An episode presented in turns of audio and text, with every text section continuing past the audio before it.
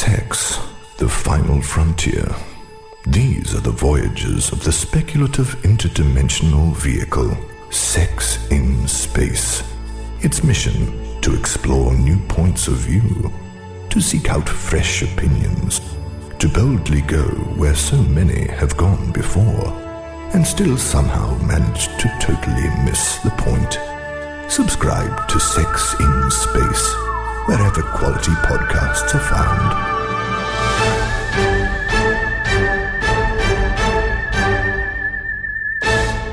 Hi there, I'm Toshi, and welcome back to Sex in Space. We're here continuing to explore sex across all of its infinite dimensions. I hope everyone out there is doing great. We're thrilled to have you join us today, whether you're here for the first time or you've come with us on interdimensional adventures many times before. Please don't forget to show your support by liking, rating, sharing, and subscribing. Your feedback means the world to us. Check out our TikTok and Instagram for more great Sex in Space content. Just search for us using our handle at sexinspace.com. That's Sex in Space, D O T C O M. We always love hearing from our listeners and engaging with our community, so please feel free to reach out in any way you like. Now let's get into a fantastic interview. For this episode, the first installment in our podcast series in collaboration with Intersex Aotearoa, Jane was privileged to speak with Jelly O'Shea. Jelly is a queer Pākehā intersex individual and a dedicated advocate and activist. This conversation is an introduction to what it means to be intersex, touching on history, some of Jelly's own experiences, and highlighting what can be done to contribute to an inclusive society that both embraces and uplifts those who have been historically overlooked or marginalised. Let's jump in.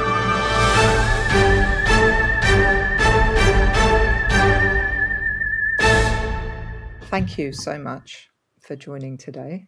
It's really cool to be here with you. We've both been trying to set this up for a while, so it's good.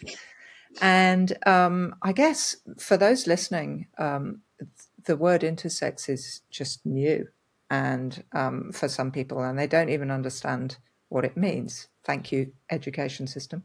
So um, maybe we can start there with just a an unpacking of what it means, the, the term itself.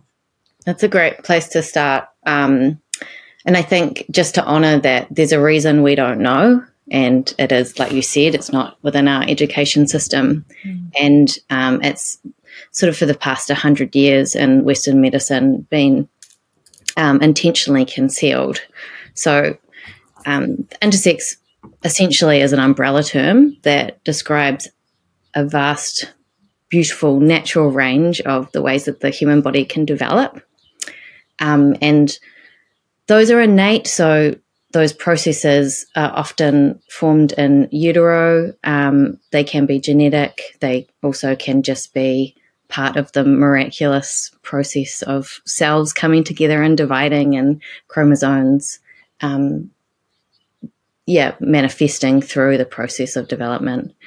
Um, and so what that what that sort of comes out as is that a bunch of people we think anywhere from 1.7 to 2 0.3%, and that's conservative, are born with what we call a variation of sex characteristics. So we all have sex characteristics. Mm. Um, those can be primary. So, primary ones talk about your sort of reproductive systems, your hom- hormones, your chromosomes, those those vital kind of innate things that mm.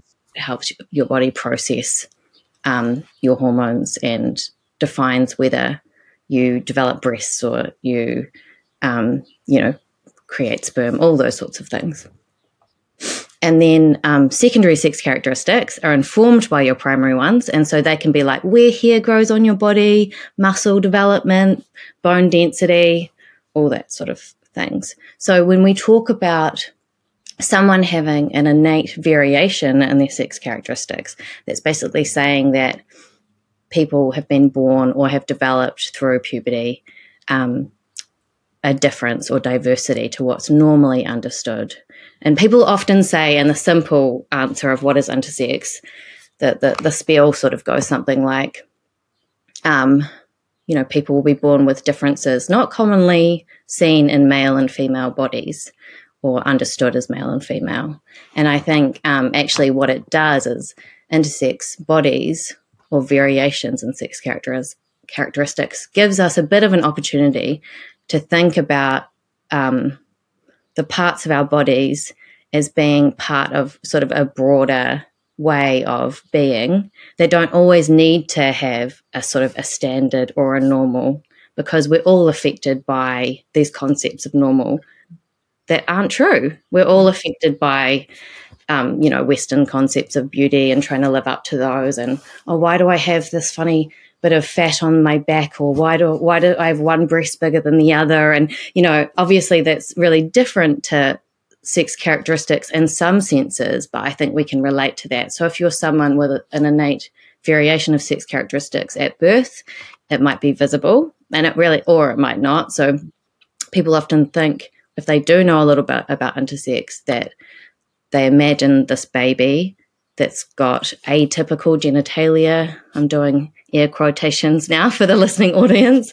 Um, and or you know there's some people say ambiguous genitalia. Yeah. Um, and so that might mean that it's not the it's not the archetype of the hermaphrodite. We don't um, it, it's sort of it's a falsehood it's a myth. There are hermaphroditic insects um, but humans it's not actually possible for us to have both sets of genitals so you can have fusing of um, like labias that into what may look like a small penis. You can have urethras in different positions. So instead of at the tip of the penis, it could be at the base of the shaft. Um, and actually, a myriad of, of, diversities. But it's just one category of intersex, of which there are um, about 47 at least different yeah. variations. Um, and another time of kind of manifestation in the body is through puberty. So someone may or may not go through puberty in a way that would be deemed typical. Mm-hmm. So a young woman, woman might not develop breasts and might not have their period. And so um, that would be at a, a, point where family members, after some time, might, you know, go, oh, hey, what's going on? we'll go to the doctor and find out. And there's yeah. a bunch of different reasons why. Um, and one of those is that they may have internal gonads instead of ovaries. And when you think about the gestation process and what happens inside a forming um, fetus, is that the same sort of tissue mass actually in the development stages in utero um, goes through a chain reaction depending on what chromosomes um, split and, and change. And, you know, whether your ovaries drop down to become um, testicles. And that's so fascinating when we really think about just those like biological realities that all of us had the same soupy, awesome mix to start with. And it was just a, a series of, you know, of chain reactions that resulted in the way that we came together. So, yeah. Yeah. Um, and and then there's a final stage where um, where lots of people um, are also um, come into a you know a diagnostic period where they might be told as adults that they actually have an intersex variation, and that's when they're trying to conceive. So it might it might appear that you know for for whatever reason um, there could be an innate variation that means that they don't um, you know produce their body's not being run by testosterone. They actually have really high estrogen, and so they're not able to produce sperm. Um, or, you know, like I said, if you were born with um, gonads instead of ovaries, you're obviously um, going to have serious challenges when it comes to carrying a child. So there's sort of we think of these three centers of of um, of a lifespan where people come into contact with medical diagnostic moments. Yeah, and as you say, some might never you know, um, exactly. their whole lives not knowing. So the numbers that we have are, you know, rough but understated. In exactly. how many people are in this community? And for the listeners, um, one of the stats I like that gives us some context for the average person trying to get their head around it is as many people in the world as redheads. Exactly. And then you yeah. go, oh, okay. Yeah, and we can even bring it locally. For me, it's the the same population as people living in Lower Hutt, um, in Whanganui-a-Tara, Wellington. So, um, right. you know, and really conservative numbers. We're talking about there's 80,000 people in Aotearoa, New Zealand, right now who have, you know, a variation of some type at least. Um, and so we're trying to reframe that and say, wow, exciting, beautiful, congratulations, I think is the the attempt. Um, I like that reframing. Um, yeah. I think that often, you know, I mean, so within the communities of the world, many communities have, um, they don't have a, just an either male or female model. They actually have a much more informed understanding of the diversity and beauty and wonderfulness of bodies. And often that's celebrated as, oh, this is special. How cool. Mm-hmm. it's part of the richness of being human, but this is a, a, you know, a really important part of who we are as a community. And we celebrate that. Um, yeah which is wonderful. And I, I, think the important point that you made before, I kind of want to go back to with you, is this is a recent evolution and it starts with the science community, who a couple of gentlemen actually responsible for this kind of came up with the idea of normal. And that's yes. had a cascade effect. Exactly.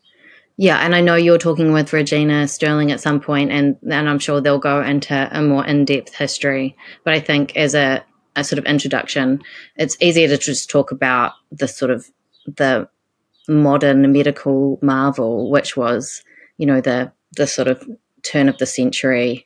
We've got um, we've got surgical techniques advancing with at the First World War and the Second World War. So there was a, a, a rampant amount of skills that were developed just through the intensity of sort of wound care and um, surgical kind of plastic surgery. Yeah, yeah. Um, and that collided with some of the conservatism that we saw post World War II in the 50s. Um, which was really about like let's get back to normal. We've all been through this really traumatic time. Let's let's get back to um, these sort of ideas of before, which was actually, um, you know, if you think of like a Victorian era, um, things were probably um, not normal either, but a little bit more in terms of like um, a, a, a, very patriarchal state. And through the wars, we know that lots of women actually stepped up massively in their communities and um, had a lot of independence and had to run a lot of um, the industries and you know take care of the farm and the kids. They did it all, and we had a lot of men coming back from war traumatized, but also trying to reestablish themselves in all these new sort of um, awkward spaces that had been filled up um, by their partners and their wives. So I think some of we can explain some of the 1950s, the the sort of nuclear um, family dynamics, the woman in the kitchen, the happy kids, um, the brand new vacuum cleaner. I don't, I don't know the sort of like domestic sensibilities. Um, Instant pudding. yeah, being like, um, oh, oh, I guess in some ways it could be a trauma response, you know, but um, the sort of squeaky clean image of of being, I think, really was infiltrated into um, concepts in, in psychology, which um, uh, Dr. John Money uh, led um, in the John Hopkins University in the States. Um, and so he was actually from, I was talking about Lower Hutt, he was from Lower Hutt and oh. um, he. Oops. yep. Um, he's one of our claims to fame, but um, I think a sad one. Um, he came up with what you're saying, some of these um, concepts of normal, and that was through uh, experimentation on young intersex people.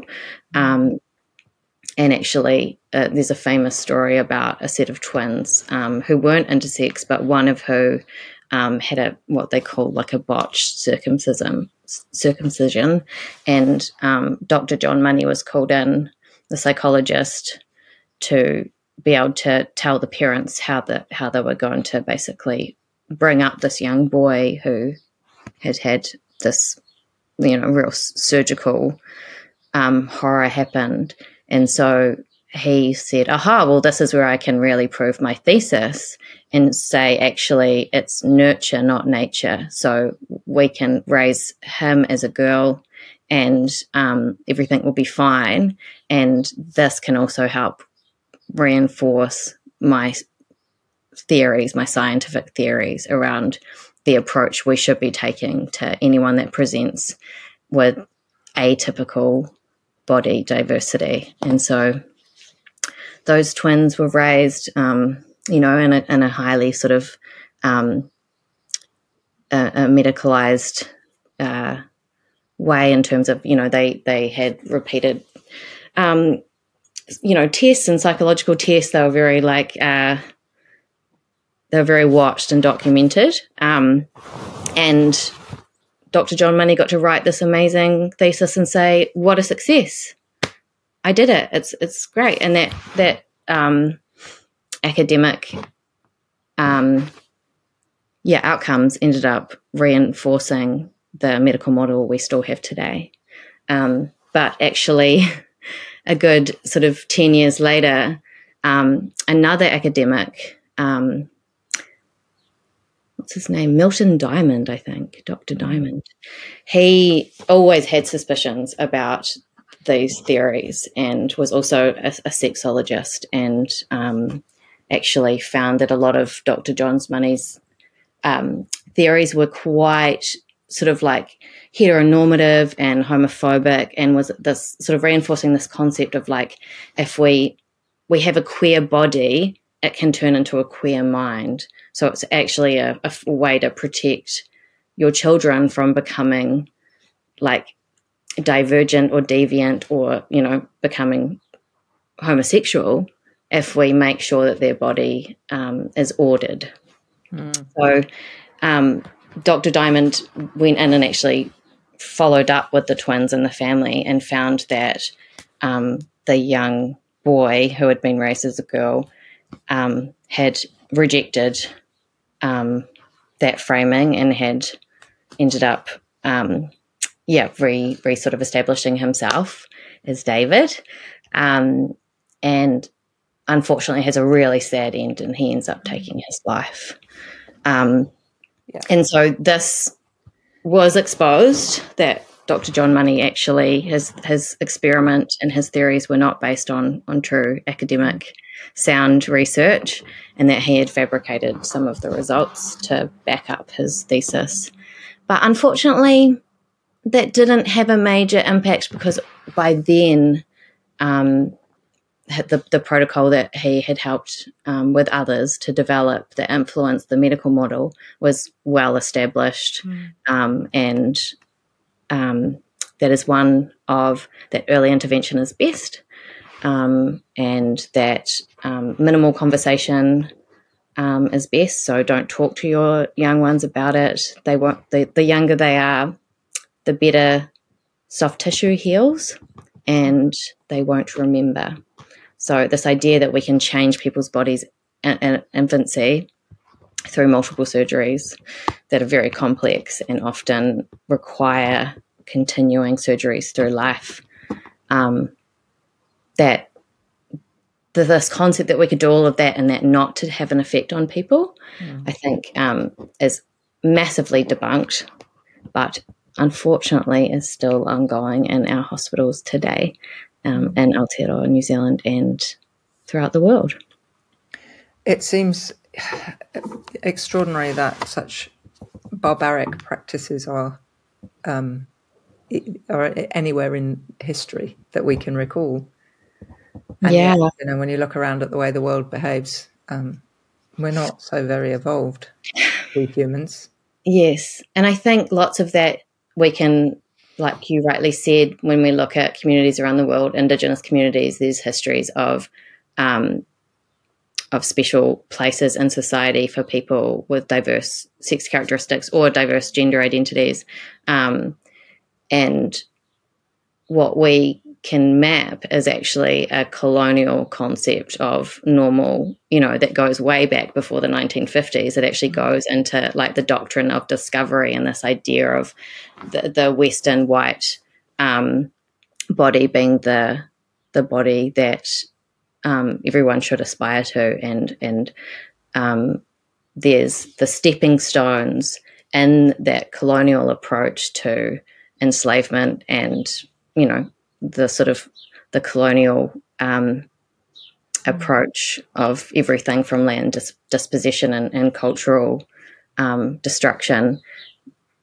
You know, lots of that massively is also intertwined with um, like concepts of grandeur about mm. you know the, the, the European ways of being um, and enforcing those on Indigenous people and also on its own constituents. So you know we we all um, feel the effects of that in the way that you know healthcare works and the way that um, you know uh, systems prioritize some bodies over others, mm. um, and that there's you know rampant privileges that we see in the health outcomes in this country still that are very well documented and mapped that you know Maori and Pacific Islanders um, are not treated the same way within our health institutions, and we also know that um, there's not um, you know what they call health literacy. There's not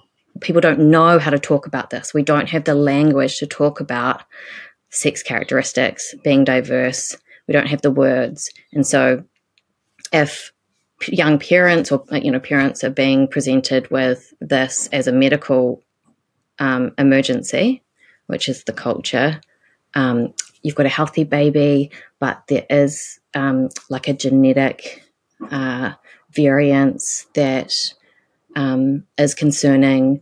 You know, we can we can fix it. We can if we operate now. You know, we can we can help your baby boy to be healthy and and and well.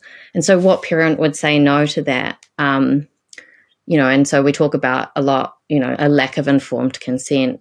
Hmm. Um, you know, sometimes parents are vilified for the decisions that they make, um, and that's obviously affects whānau um, and family relations. But I look at a culture of um, the the lack of education actually being a process of harm in itself because mm. we can't make informed decisions about something that we've never heard about. It would like it would be like saying you have got a healthy baby, your baby's actually a unicorn, um, but don't worry, we can fix it. And then we'll take the horn off. yeah, we'll take the horn off. Um, no more unicorn. You know, it, it, we don't have words to say, sorry, can you slow down? Actually, I don't really understand what you're talking about and I'd like to get a second opinion. You know, we're not given um, we don't we don't necessarily practice that unless you're you're shown how to do that. There's yeah. actually, you know, um, a lot of hierarchy and intimidation that happens within medical settings where we aren't given agency to understand our bodies enough to really say, oh, I might go home and think about that. You know, most people are presented with the sort of fear, risk um, framing around here's a bad situation, but we can make it good. You know, what a relief. We defer often to the authority or that power that those people have doctors, surgeons, you know, they give some information and you take that information as truth. Yes. And I mean, those same um, practitioners are doing the best they can. You know, I don't think that they sit at home and think, oh, you know, I can't wait to um, do all these surgical interventions on young people today. They genuinely, with the tools that they've been given and with the bias and the sort of heteronormativity, the sort of concept of what wellness is, what a functioning um, person in society is, um, there's lots of pressure um, for surgeons to be the ones that are fixing the problem, the perceived problem, rather than actually being a social issue about how we look at people and look at normal and look at sort of concepts around, you know, fertility and um, being able to have heteronormative sex.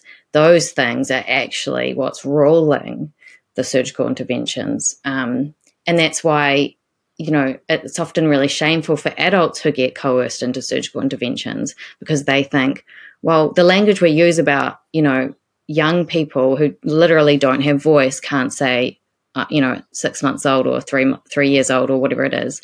I don't want this to happen. Um, there's a lot of shame for adults who are coerced into surgery once yeah. diagnosis is made because they think, well, I can speak and I didn't say no. And that's where you've really got to bring in the fact that if we've never heard about something before and it gets presented to you in a in a situation where you already are not confident, you don't know, you don't understand the words that someone's saying to you, and there's that what what you were saying, Jane, about you know a sense of authority and us bending to it. Um, that is a recipe for passiveness and compliance, um, and also trust. Like, yeah. of course, I want the best for me. I want to be well and healthy. Um, and so I think that's sort of the challenge is actually for us to unpack some of those biases and some of those ideas of normal from the very from the very core of our institutions and our thinking. And until that happens, um, we'll continue to have these really discordant conversations between um, people within the healthcare sector and people like me who have survived multiple surgeries without my informed consent and now can understand so much through my own um, access to information as an adult and finding community members um, you know i sort of can understand and see it all i can see the the matrix the lattice yeah, of yeah. Of the the sort of medical industrial complex you know all sorts of ways that it's talked about but um, you know, that's a long, hard journey because, again, there's not language, it's not talked about in sex, sex education, it's not talked about even at university levels, unless you do like genetic biology at a high level. And and it's not talked about in medical training. No. Um, I think there's like sometimes like there's a short two hour class, but also if you go to that one, you'll miss out on the one on diabetes. So, you know, right. and and what you might be learning is that there's a bunch of congenital disorders, and here's the treatment pathway, and it is recommended surgeries, and these yeah. are the surgeries that are recommended. And that's the problem, isn't it? it because it's um, been firmly framed as um, a, a problem that needs treatment yes. rather than part of the normal diversity of humanness, if I use the word normal in a different way. yeah, well, we can reclaim that word, absolutely. Do, but yeah, gosh, that's there's a lot riding on that one. But yes, that, and, and that's relative, yeah, isn't yeah. it? Yes, and it, it seems like um, the most important takeaway for anybody listening is it, to understand that being intersex is just part of the normalness of being human and it's not a problem to be solved. Exactly. And education is absolutely critical at all levels. Yes, to, to move forward. Education is harm reduction in this context. And yeah. like peeling off you know, there's sort of big words that we end up using as activists, and I, I rally against trying to use them, but sometimes they're just helpful. But like sort of peeling off that pathologization, and by that I mean yeah. those ideas that have been layered over eons of, um, of the the concept of a, of a healthy, beautiful, desirable body, or the concept of a functional body. You know, we're, ta- we're not talking about your organs working properly. Actually, I wish we were because lots of our variations come with a bunch of genuine health concerns.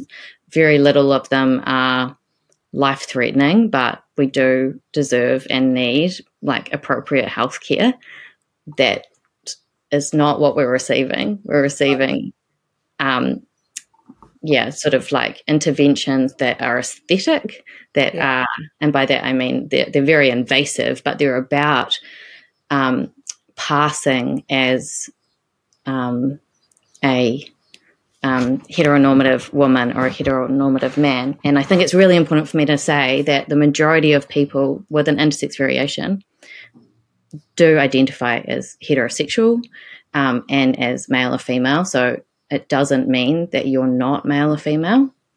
Um, and we have the same stats within our population of people that identify as trans and non-binary, um, and so just to sort of place that in people's minds, an easy way to think about it is that we all have like sexual orientation. We all have a gender identity and or expression, how you relate to sort of um, yourself in the world or how others may relate to you, though I think that's less important, really. I think it's more about how we relate to ourselves in the world. Um, and then the third one is we all have sex characteristics. And we're not we're not taught this again. We're not taught about these like different ways of thinking about um, you know, these are all relational things, right? How we relate to each other, how we relate to ourselves.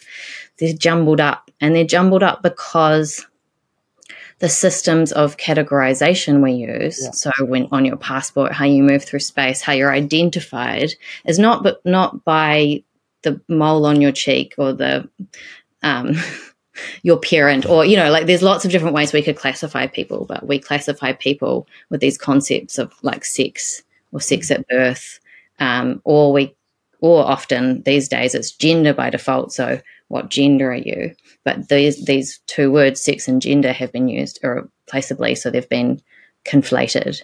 And yeah. so, um, again, this is this is a very Western way of talking about it, and it's not an Indigenous way of talking about it. And in Te Ao Māori and in parts of the Pacific, these would, you know, the way that this would be discussed um, would be really different. Yeah. But um, just to sort of give people a, a something to ground down into where sex characteristic sits, um, it is separate from, you know, the way that you perceive yourself as male or female or non-binary or trans.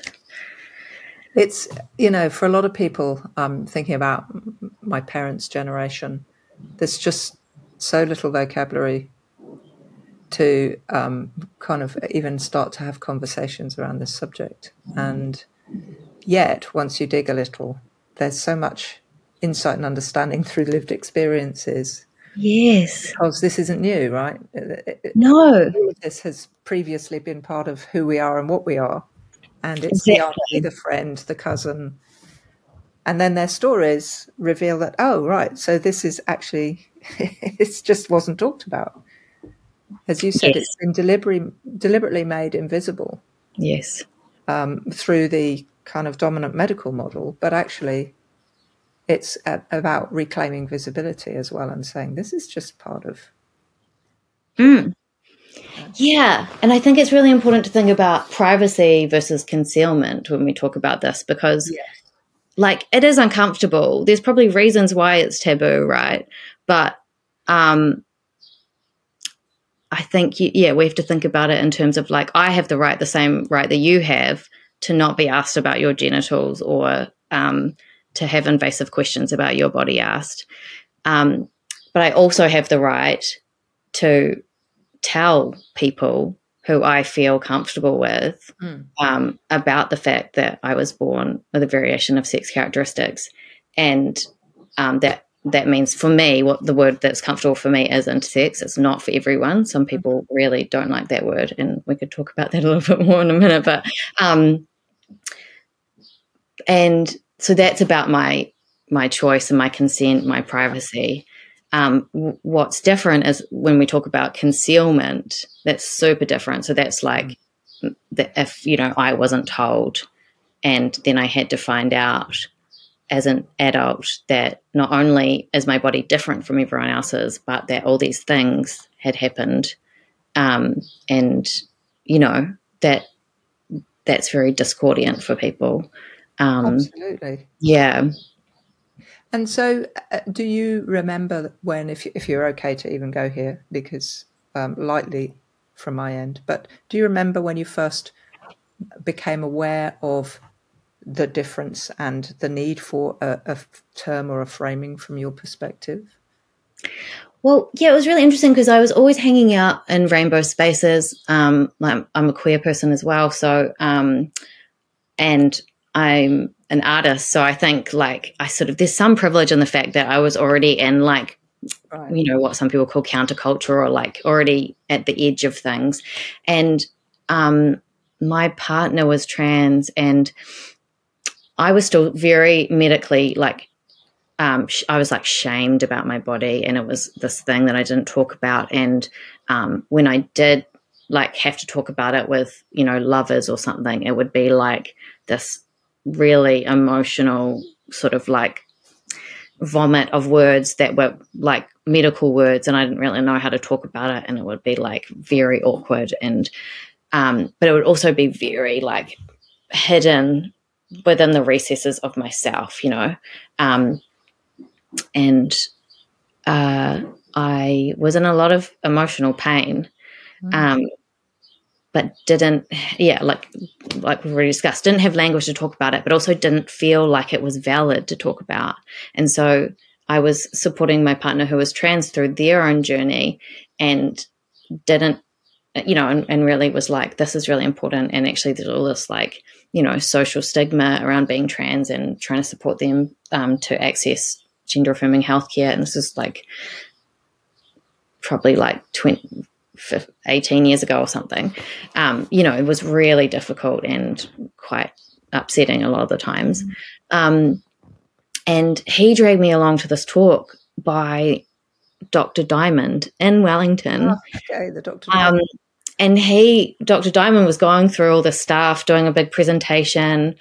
Um, and then suddenly he had this whole section on all these different types of like ambiguous genitalia and he was talking about all these different ways that bodies could come together and i suddenly like whacked my partner on the chest and was like that's my thing. Oh just this one slide came up.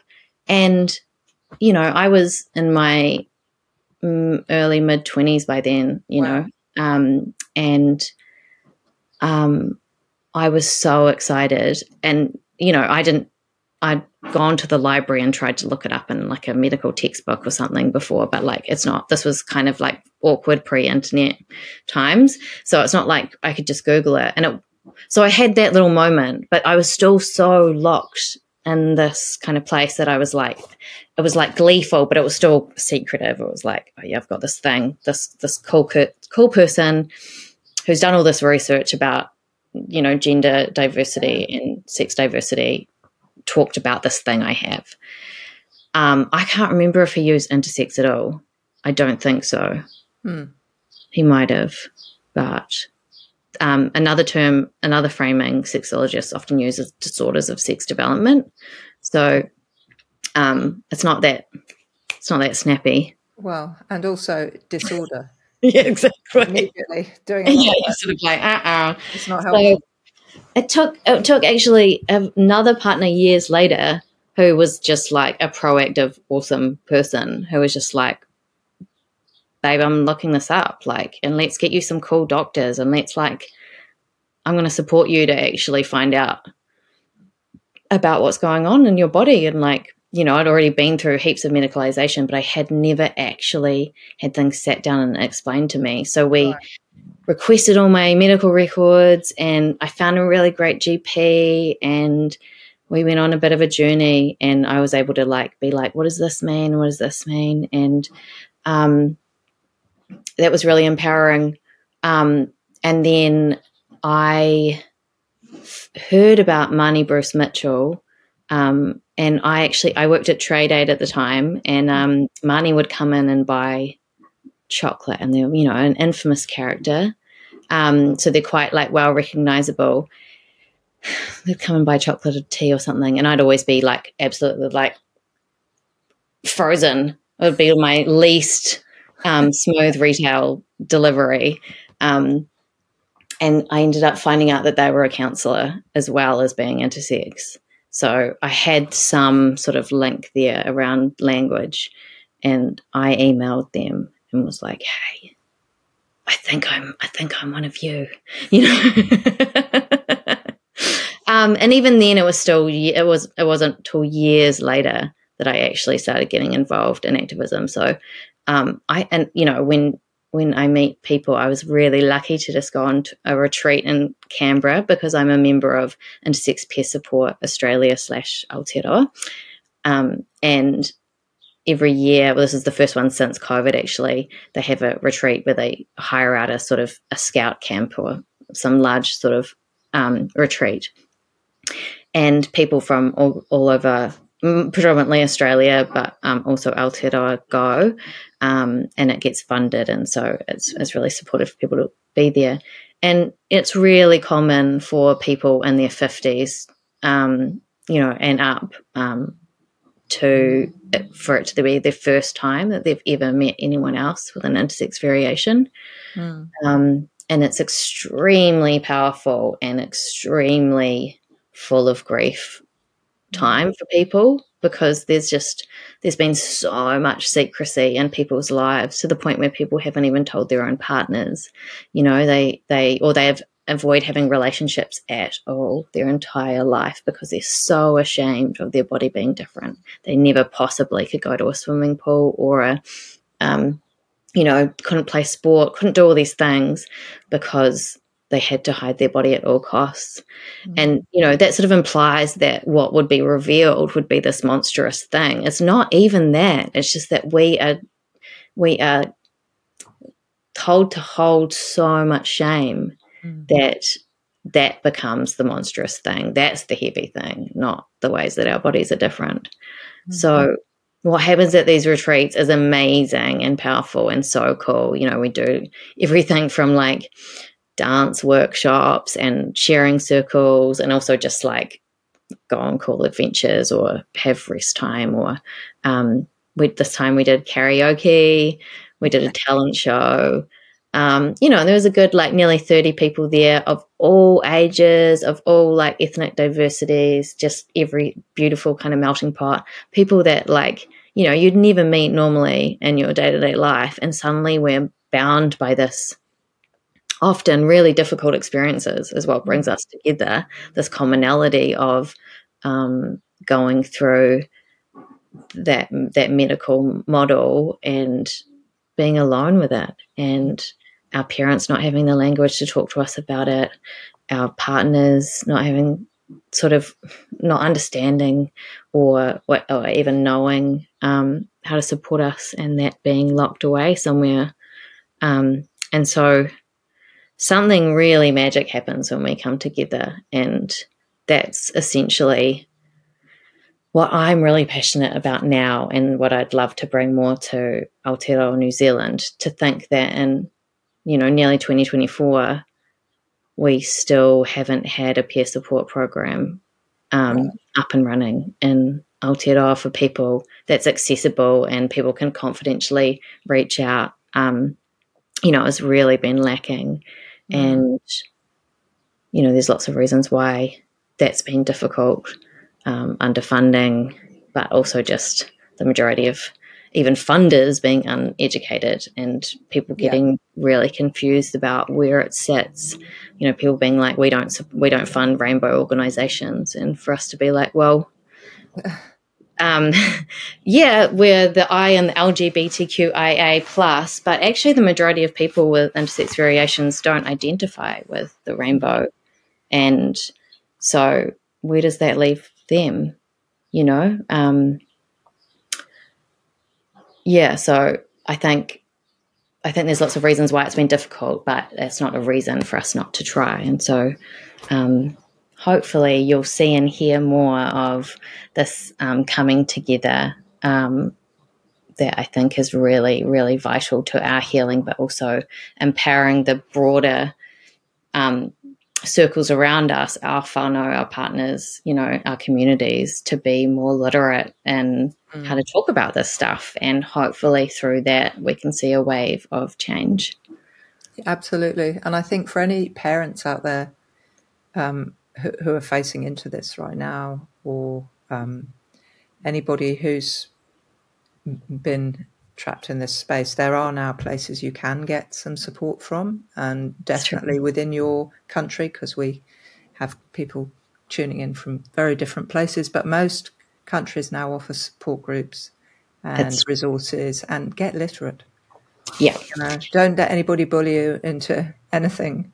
Yeah. And sh- shame is, uh, the, it belongs with people who should know better and get educated yes. in the medical system, not with anybody outside it. Um, you know, get yeah. literate and um, activism is, is literacy in this instance, at least if nothing else, get literate. Yeah, yeah, and I think it's it's really important to just like make a quick note on that language piece that I was talking about earlier. Is Yeah. if you don't relate to the word intersex, because intersex has been sort of muddied into this like, um, we you know we we actually hear from young.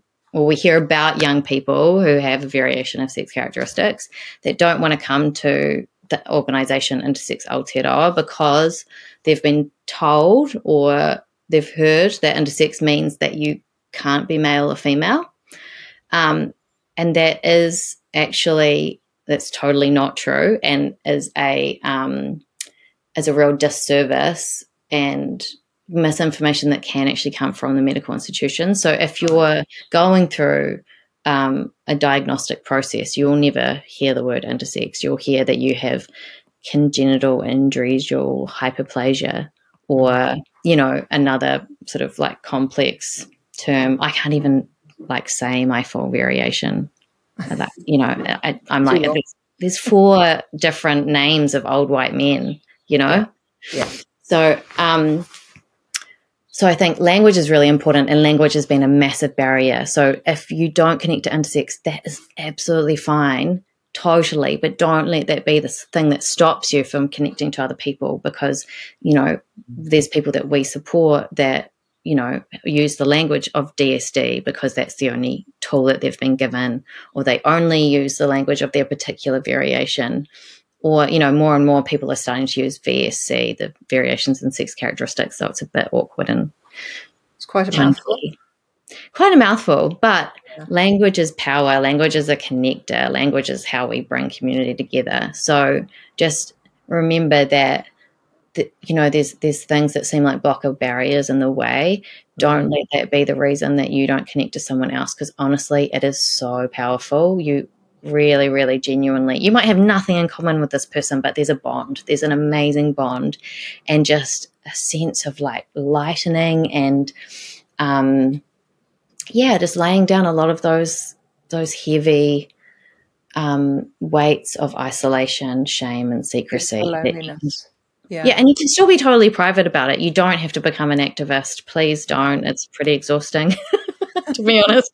But you know, like, um, you know, you can still be really private, but we all need space, spaces to talk about stuff, no matter what it is. But especially something like this that people might be carrying for a very long time. Yeah, a peer support isn't well understood, I don't think, outside uh, maybe the spaces in which it's active and it's a thing you do. Yes, yes, Um, A really nice example of that was my partner is a type 1 diabetic, and I introduced them to a childhood friend who was type 1 diabetic. And it was the first other diabetic that my childhood friend had spoken to ever. wow. Um, basically, because he was diagnosed very young, 30 years of alone, Yeah, never having a conversation with somebody else who has it. apart from a doctor, I imagine. and they didn't Yeah. have it. Yeah, And yes, of course, yes. It was an extraordinary moment for Mm. him to feel a sense of connection and to be able to share the experience of, oh, so that and that, oh, yeah, and it was like this and that. And it was this kind of torrent of, of wow. just f- meeting another human with the same experience. And that's what's so powerful. It You're doesn't right. mean you have to be the same, they're very different No. people. Exactly. Um, it just means that you feel n- not so alone. Yeah, and I mean, we're there's a, a common thing, you know, like I've met intersex activists from Zimbabwe, from um, from Colombia, f- from you know the Middle East, um, and there's this narrative that we're often told at the moment of diagnosis of you have a really rare condition. Um, it's you know um, maybe one in two thousand people. Uh, you'll probably never meet someone like you. It doesn't matter what the variation is that someone has. No. We're all given these stats, and so I think the thing that the term intersex does for us is that it, it, you know, we talk about forty-seven different variations. So if you look at it like that, each individually, yes, they may be quite rare, but also when you put them together and give them an umbrella term, suddenly we get those stats of like, oh, hey, wait, we're looking at like, you know, 2.3% of the population, the same amount of people that have red hair. Mm-hmm. wait a minute, that means that there's someone down the road that, that Yeah. you know, like I've literally had someone be told that they'll never meet someone like them. And then years later, finding out not only their like old childhood friend was um, intersex, but also had the same variation as them, which is pretty Wow. bonkers. It's pretty amazing.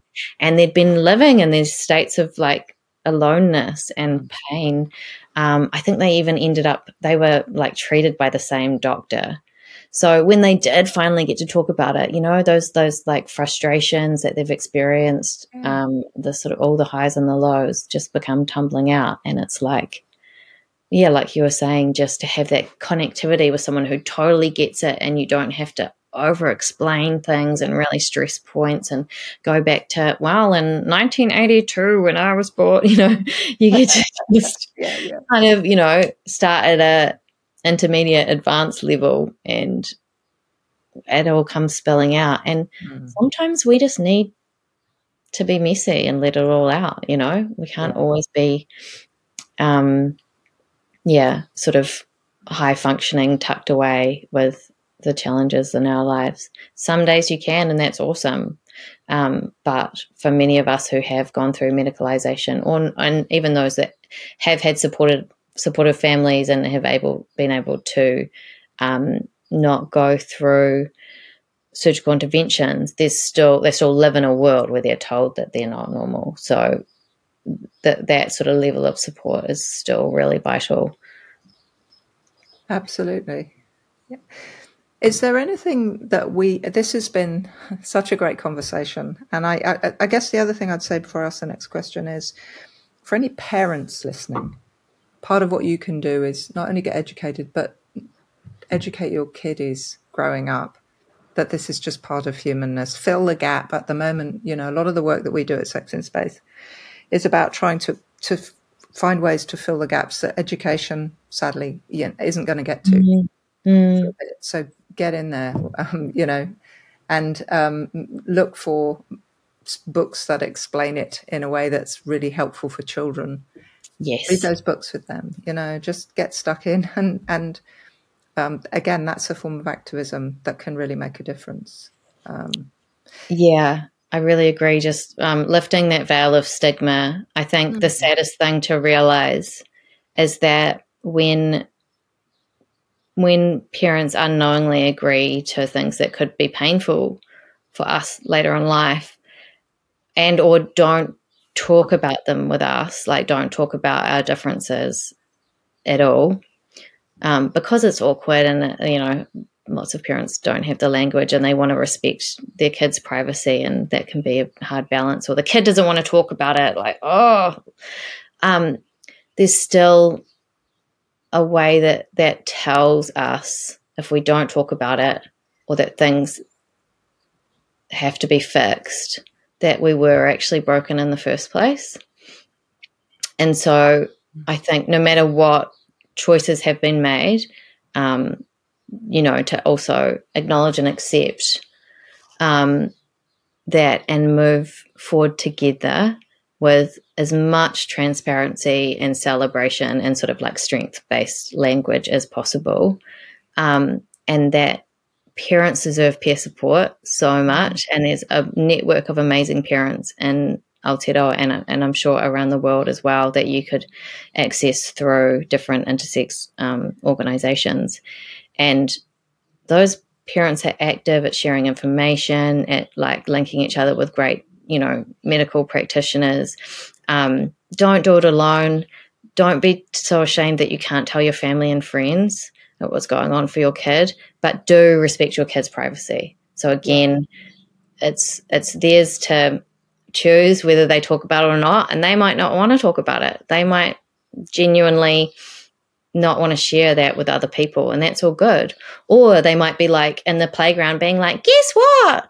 I was born with internal gonads, you know, like, you Yeah, know, yeah, some kids are, are just out there being like, I'm not going to have kids, but mum said I might adopt, or, you know, whatever it is. Yeah. You know, we see examples of it all the time where um, kids are given agency and language, and then they can decide, you know, um, and they can also learn about the preciousness of their story and that, you know, how they give it out or how they choose to hold it.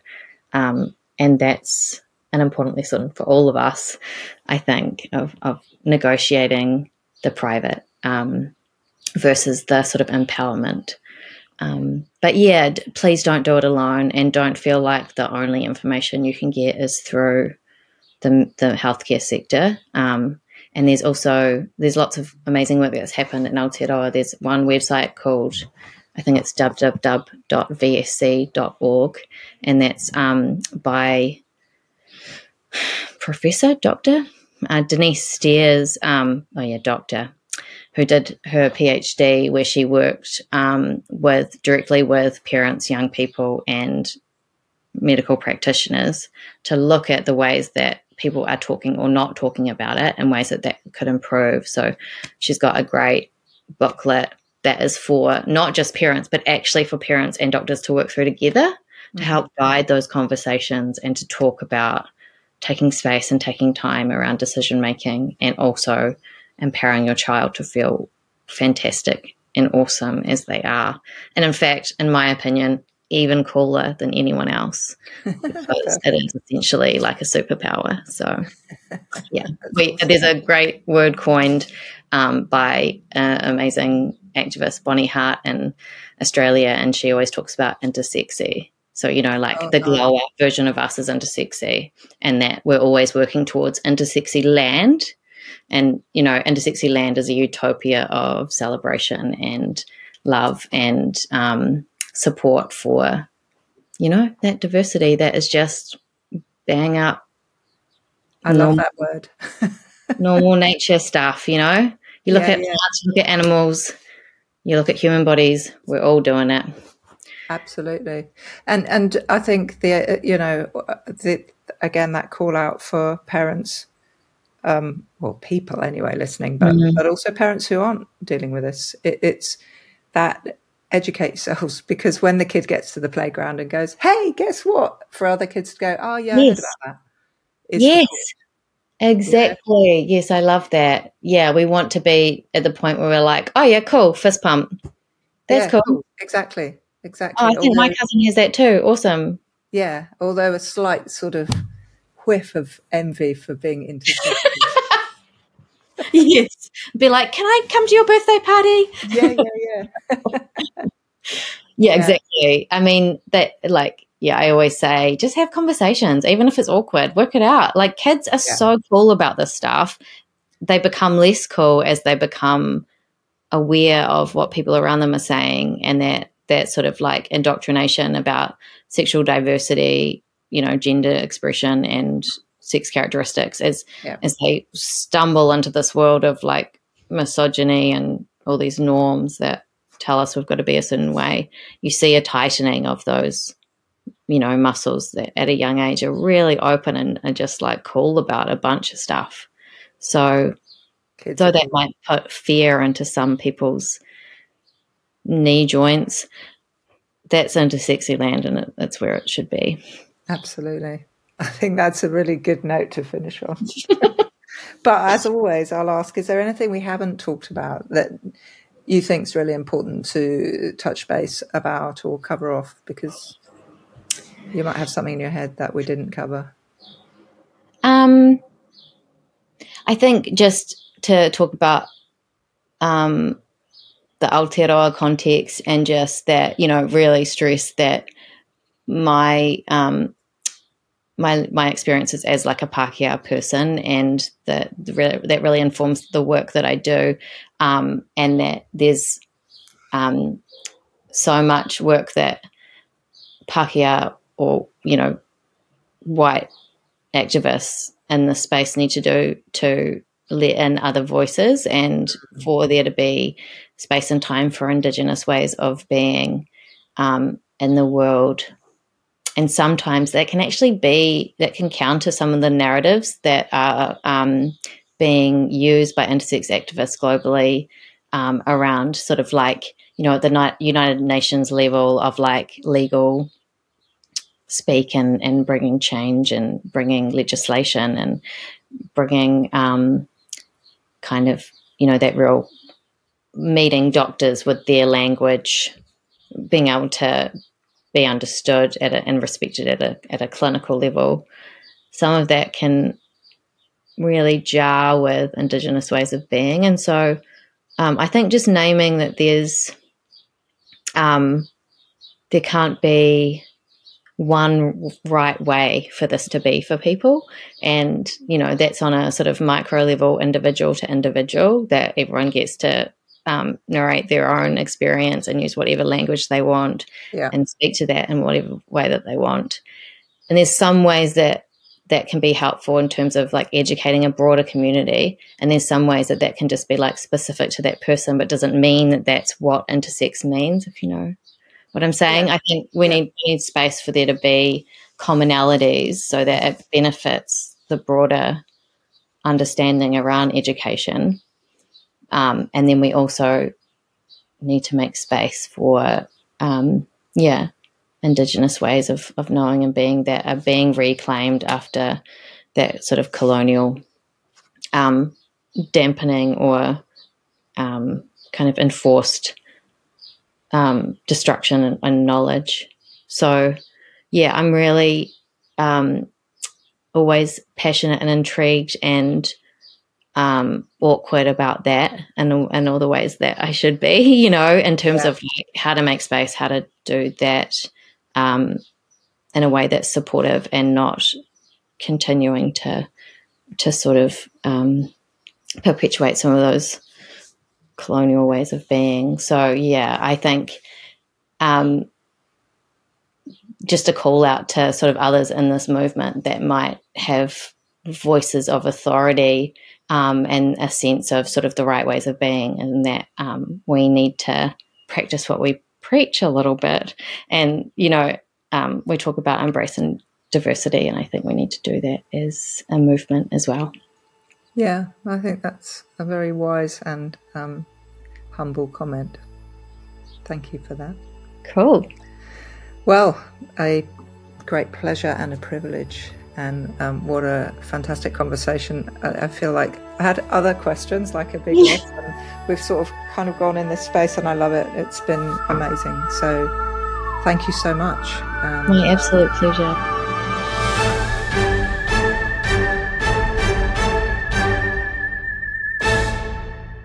We really hope you enjoyed this episode. To learn more, you can check out intersexaotearoa.org. Before we sign off, we want to remind you that both of our books, How to Talk with Your Kids About Porn and The Organ Education Forgot, are now available as both a downloadable PDF and a physical copy, so you can read them in whichever format you prefer. Head over to sexinspace.com to grab yourself a copy. Please make sure to leave a like, follow, comment, share, or review wherever you're tuning in from. And if you haven't already, hit that subscribe button. Until next time, safe travels and see you on the next episode.